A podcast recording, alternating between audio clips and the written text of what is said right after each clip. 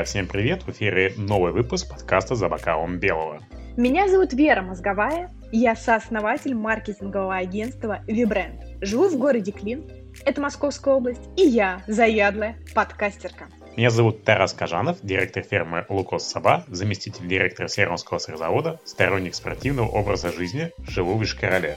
В этом сезоне мы берем интервью у шеф-поваров, рестораторов и сомелье. Сегодня у нас в гостях Мария Коваль, ресторатор из Ярославля, Переслава Залесского, человек, который пришел в ресторан через производство.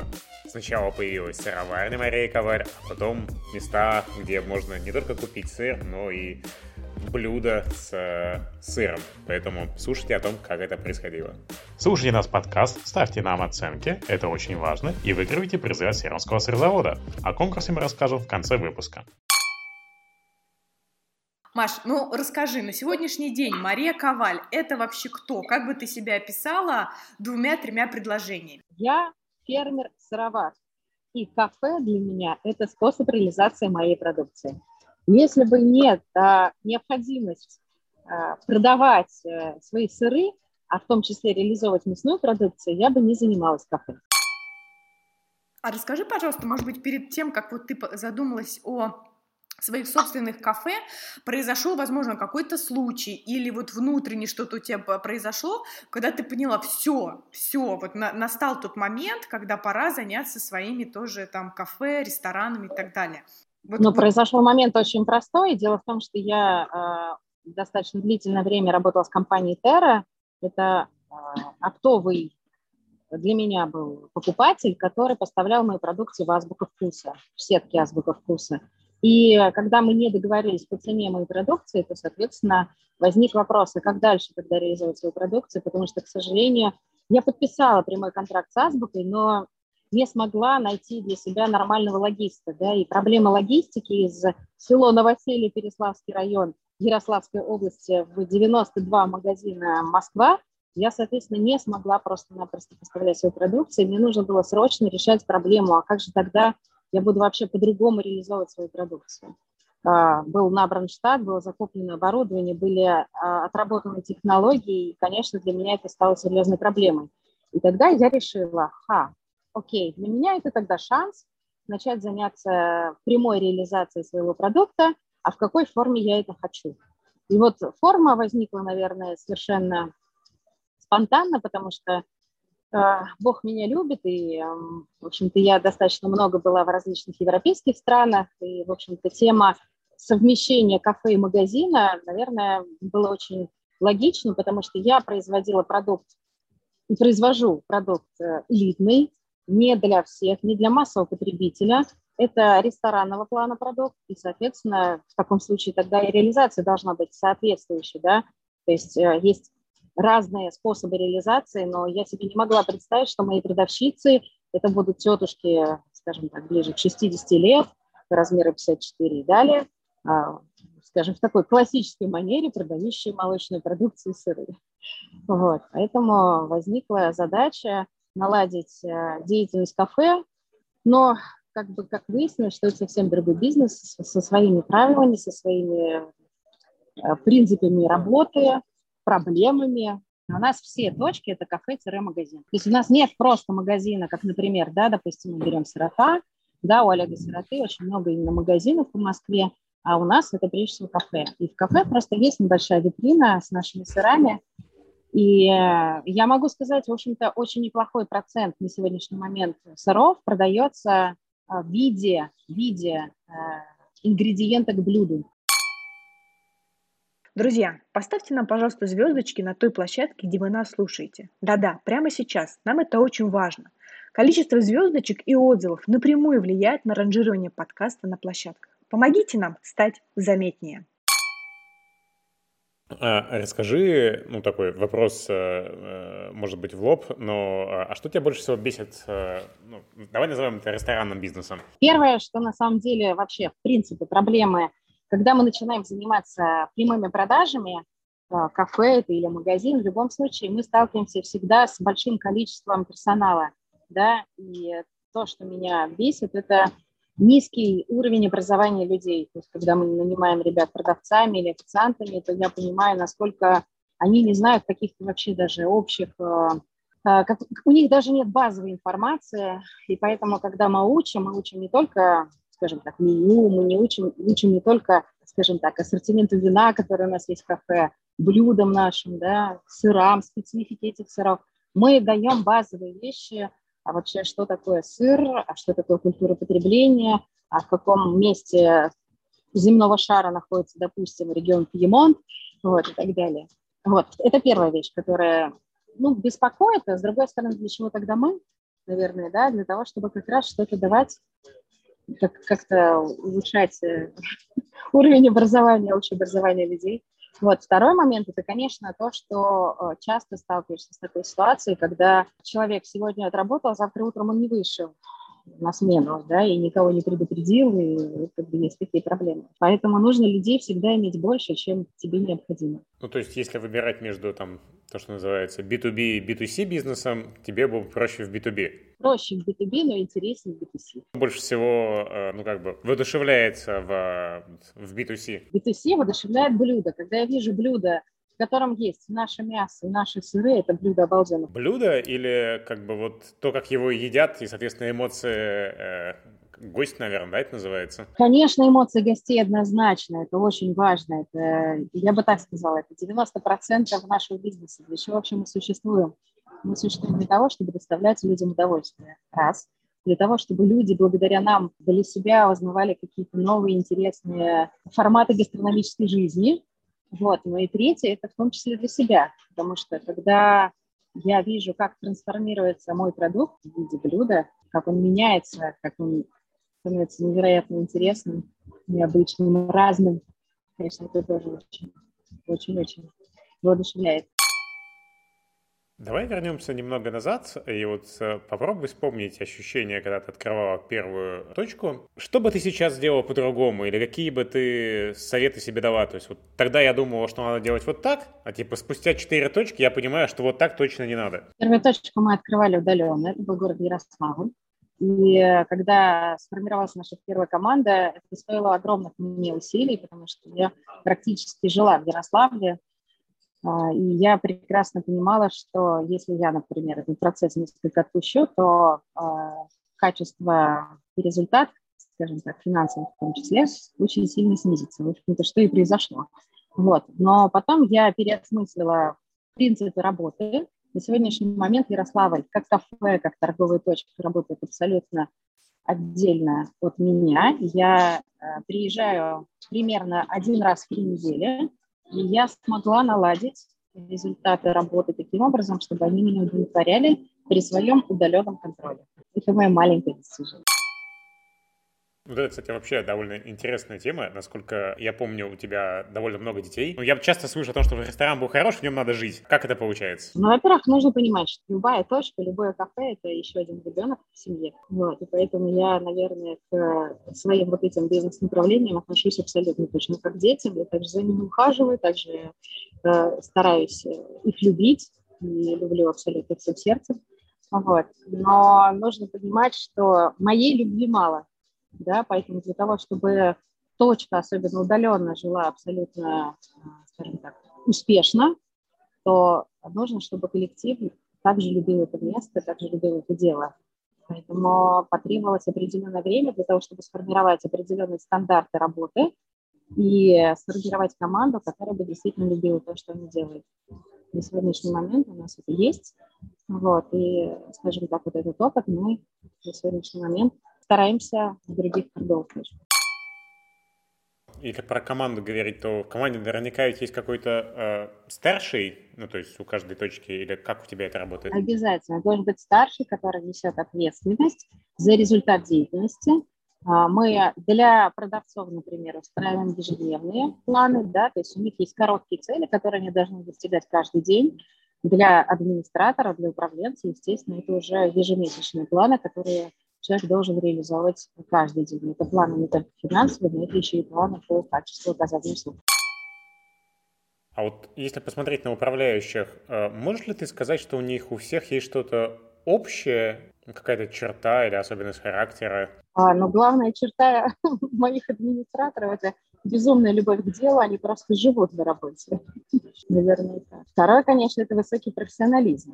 Причем мне просто везет очень сильно на людей, поэтому складывается очень хорошо. То есть э, действительно приходят ребята, которые очень сильно растут именно как профессионалы. Это очень классно. Как ты понимаешь, что вот к тебе приходит человек, это такая, типа, о, это вот готовый, там, ну, может, не готовый, но как бы там подходит под управляющего, типа, что он такого или она э, должны сделать, чтобы ты такая, типа, ну да, можно, можно попробовать. Тарас, это огонь в глаза. Это очень сложно объяснить. Ну, ну, как это проявляется? Как ты это видишь? Типа, как ты понимаешь, есть огонь или нет?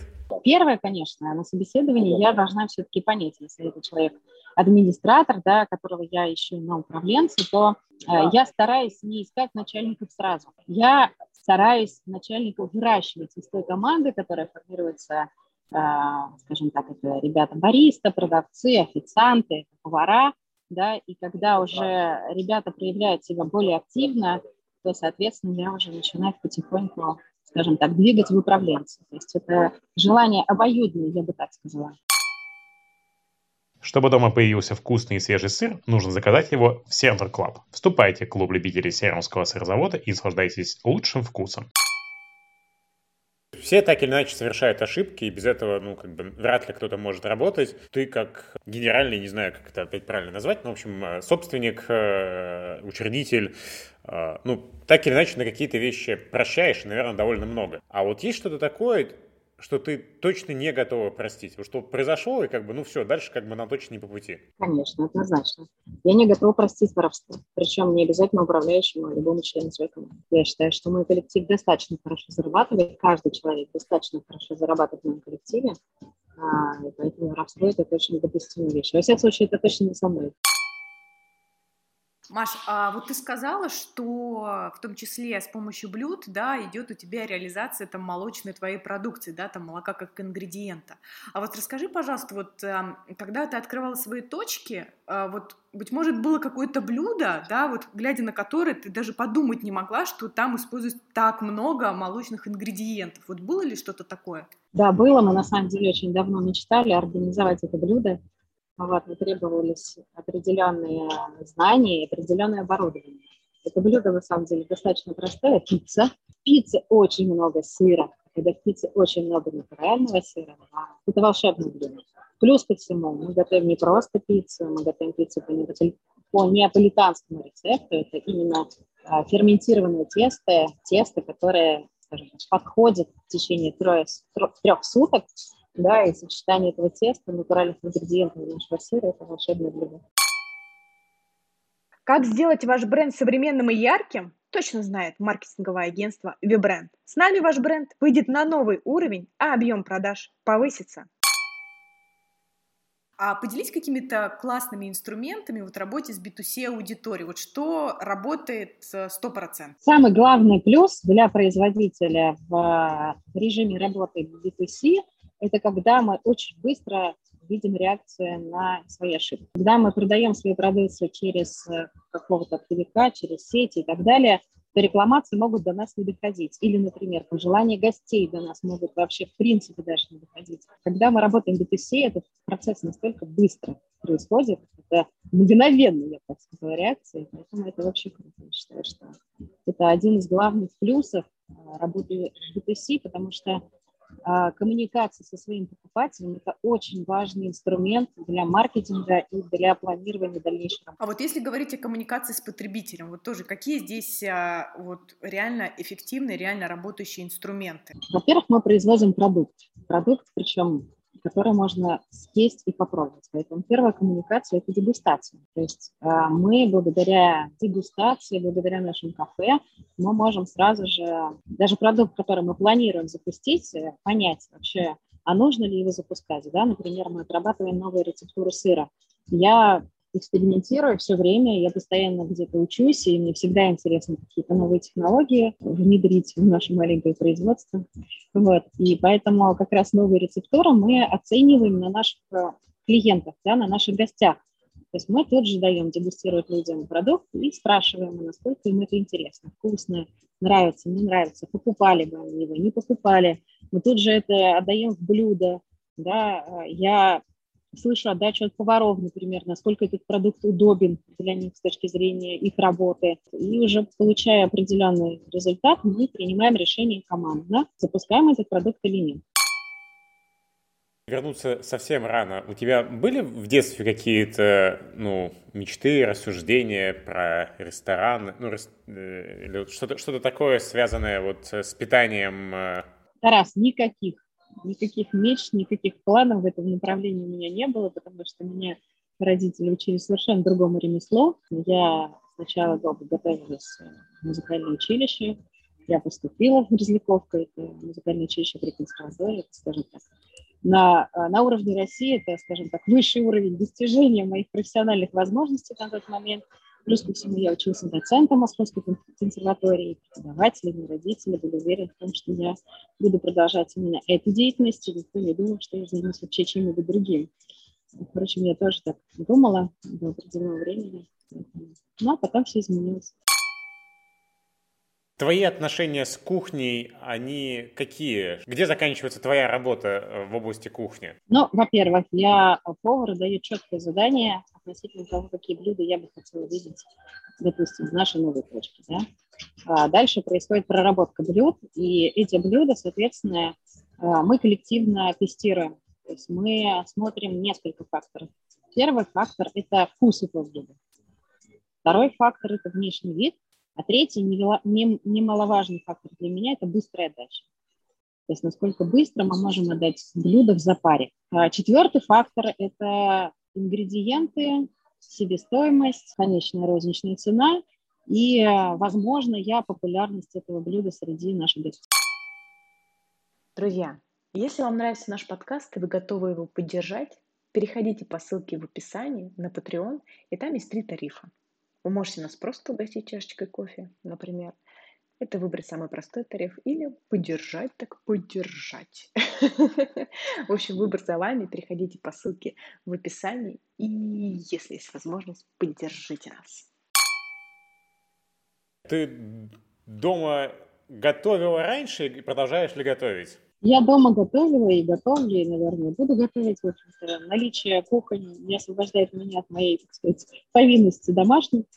Вот. Э, не могу сказать, что я это делаю с большой любовью, но однозначно, э, скажем так, я стараюсь всегда, вот если говорить о блюдах, то я стараюсь на самом деле изучать кухни мира. Вот. Поэтому я стараюсь максимально часто бывать в каких-то заведениях, ну, в данном случае ограничено, конечно, нашим, нашей страной, вот. но я могу сказать, что уровень э, ресторанный в нашей стране действительно очень высок, вот, и поэтому всегда можно где-то у кого-то что-то подсмотреть. Во время пандемии было много всяких доставок, и поэтому кажется, что если у тебя Э, почти четыре своих проекта, то как бы там, типа, заказывать домой, это же так просто, нет? Типа, как, э, почему ты предпочитаешь готовить? Ну, во-первых, я считаю, что по-настоящему самое вкусное блюдо – это блюдо, которое приготовили только сейчас. И любая транспортировка все равно вкус этого блюда снижает. Э, это первое. Второе, на самом деле, процесс приготовления, он в том числе навевает какие-то интересные мысли. Поэтому почему нет? Тоже сама экспериментировать. Да, я не повар, я не технолог пищевого производства, но тем не менее я должна понимать э, принципы работы на кухне. Это я именно поэтому становлюсь не только на свою домашнюю кухню, но и в том числе на кухню своих кафе, для того, чтобы понять, каким образом действует процесс. Расскажи несколько слов, как вы пережили локдаун, карантины, вот это вот все. Мы его прекрасно пережили, на самом деле. Сначала было очень плохо, все прям вообще невозможно плохо, а потом, когда в середине июня наш регион был открыт для, для работы кафе, в общем-то, все стало очень хорошо. Дело в том, что я а, как раз тот человек, который не был подготовлен к а, проблемам закрытия кухни, я имею в виду доставка наша была абсолютно направлением неразвитым. Когда уже все это происходило, то, в общем-то, мы не успели сделать это абсолютно грамотно, и поэтому проблема закрытия кафе а, для нас, в общем-то, была действительно серьезной проблемой. Но самая главная задача, которая на тот момент я, в общем-то, для себя поставила, это сохранение того коллектива, который у нас, который у нас был. Да, поэтому, соответственно, мы, в общем-то, процесс болезни пережили, ничего. Потом было... В общем, потом мы наверстали, я бы так сказала, все наши э, плохие месяцы. Это, да, следующий вопрос. То есть, как бы до пандемии был какой-то уровень, потом был локдаун, понятно, что все было плохо, а типа сейчас оно там выше, ниже, как, как ты ощущаешь ну, по своим э, точкам и ну, как бы в целом по рынку, что ли, э, услуг э, питания? Наращиваю обороты, и для меня очень важно не потерять, э, скажем так, этот э, процесс роста. Да, он может быть несколько замедлен, но самое главное, чтобы мы двигались вперед. Я считаю, для бизнеса это очень важно все-таки для того, чтобы мы действительно говорили, если мы говорим уже о цифрах непосредственно, то каждый год должен быть лучше, чем предыдущий, иначе мы делаем что-то не так. И ситуация, которая возникает, это не повод, скажем так, да, эти э, как-то цифры менять. И поэтому 2020 год мы закрыли с нашим стандартным плюсом по отношению к предыдущему году. Ну, а этот год, я считаю, он однозначно будет лучше, потому что, во-первых, люди сначала очень сильно боялись, да, действительно ситуация такая была паническая, то есть люди боялись тратить деньги, тем более как раз сыры, скажем так, заказ готового блюда на дом, это, в общем-то, некоторая роскошь, да, в какой-то степени. Люди не могли понять, готовы ли они, в общем-то, тратить сейчас на это деньги или нет, но когда все потихонечку устаканилось, да, процесс пошел вверх, и я считаю, что этот год однозначно будет лучше предыдущих предыдущих нескольких лет, в силу того, что а, все наши российские так, а, соседи, соседи по России, они остаются в России в основном, конечно, мы это ощутим. Как ты понимаешь, что ты молодец, когда что-то происходит, и такая, вот сейчас типа было здорово? Первое, я понимаю, когда я молодец, когда мне, например, кто-то лично пишет и говорит, что Мария, Такого вкусного сыра мы вообще давным-давно не пробовали. Вот последний раз это было там в Италии несколько лет назад. Вот. Второй или, например, по поводу блюда, что ваш кофе был вообще чудесный, спасибо огромное. Редко бывает такое, когда люди вот прямо лично мне пишут, но это бывает, и я прям до небес счастлива. Вот. Второе, когда, конечно, я вижу деньги на расчетном счету. Бизнес, который приносит удовольствие. Это же, по-моему, самая классная вещь на Земле. Маш, ты еще сказала, что тебе очень важно тоже постоянно посещать различные рестораны, да, чтобы там э, находить интересные блюда. А вот можешь, пожалуйста, рассказать, допустим, топ-3 места, давай, твои, твои заведения не будем брать в расчет, конечно же, они самые лучшие, но вот топ-3 места а, в нашей стране, которые прям, ну, сто процентов надо посетить, посетить любому человеку, который там хочет что-то новое для себя попробовать? Ну, я не стану называть прям топ-3 места, да, на самом деле, потому что я считаю, что три, три ресторана на всю страну – это слишком мало. Это раз, во-вторых, все-таки я же побывала не во всех городах нашей страны.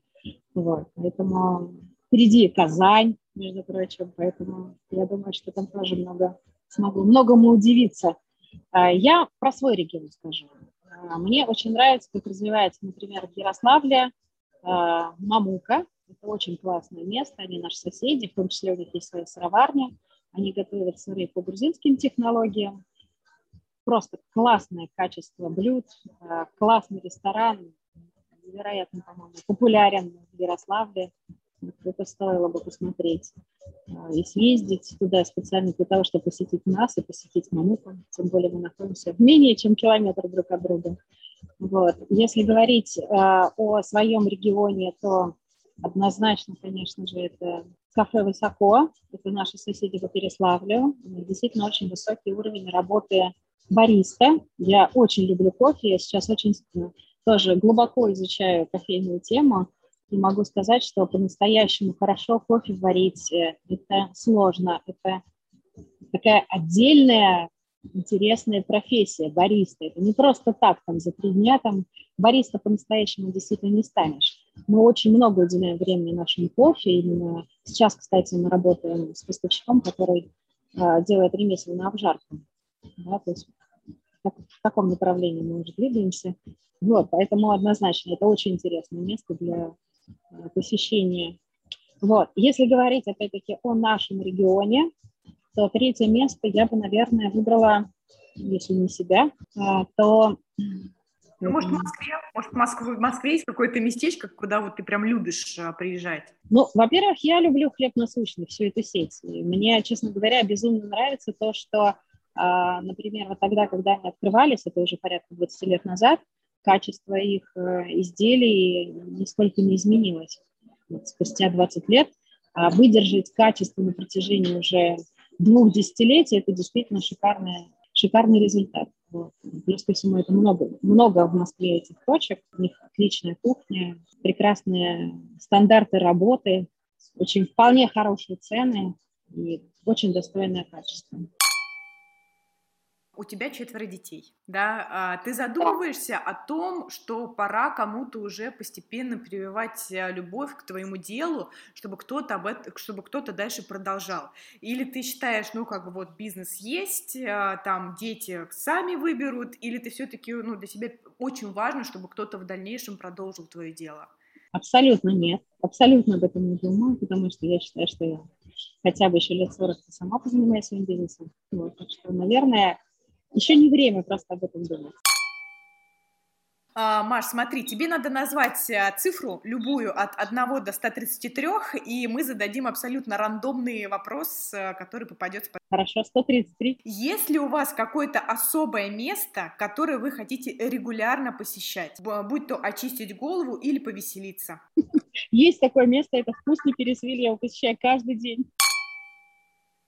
Маш, спасибо тебе огромное. А, конечно же, то, как ты рассказываешь о своем деле, то, что вы делаете, ну, то, что ты делаешь а, вообще в Ярославской области, я вот честно горжусь, что мы с тобой знакомы, да. Я всегда, вот тот, кто мне говорит, вот я еду в Переславль-Залесский, вот что мне посетить, сразу же называю ваши места, потому что мне искренне нравится то, как вы этим занимаетесь. И мне бы очень хочется тебе пожелать, чтобы местная власть вам немножечко хотя бы помогала, а не вставляла палки в колеса. Как я понимаю, там с четвертым местом есть такая именно загвоздка небольшая. Итак, условия конкурса, который мы проводим совместно со студенческим медиа MC Universe. Подпишись на инстаграм-аккаунты WebRent и Сернского сырзавода, а также на группу ВКонтакте MC Universe. Там ты найдешь пост конкурсом. Напиши в комментариях, какой момент из выпуска тебе понравился больше всего. 16 июня рандомно выберем комментарий, автор которого получит вкусные призы от Серновского сырзавода. Всем удачи! Спасибо, что слушали нас. Встречаемся ровно через неделю за бокалом белого. Подписывайтесь на инстаграм Веры Мозговой. И телеграм-канал Тараса Сернер Таймс. you.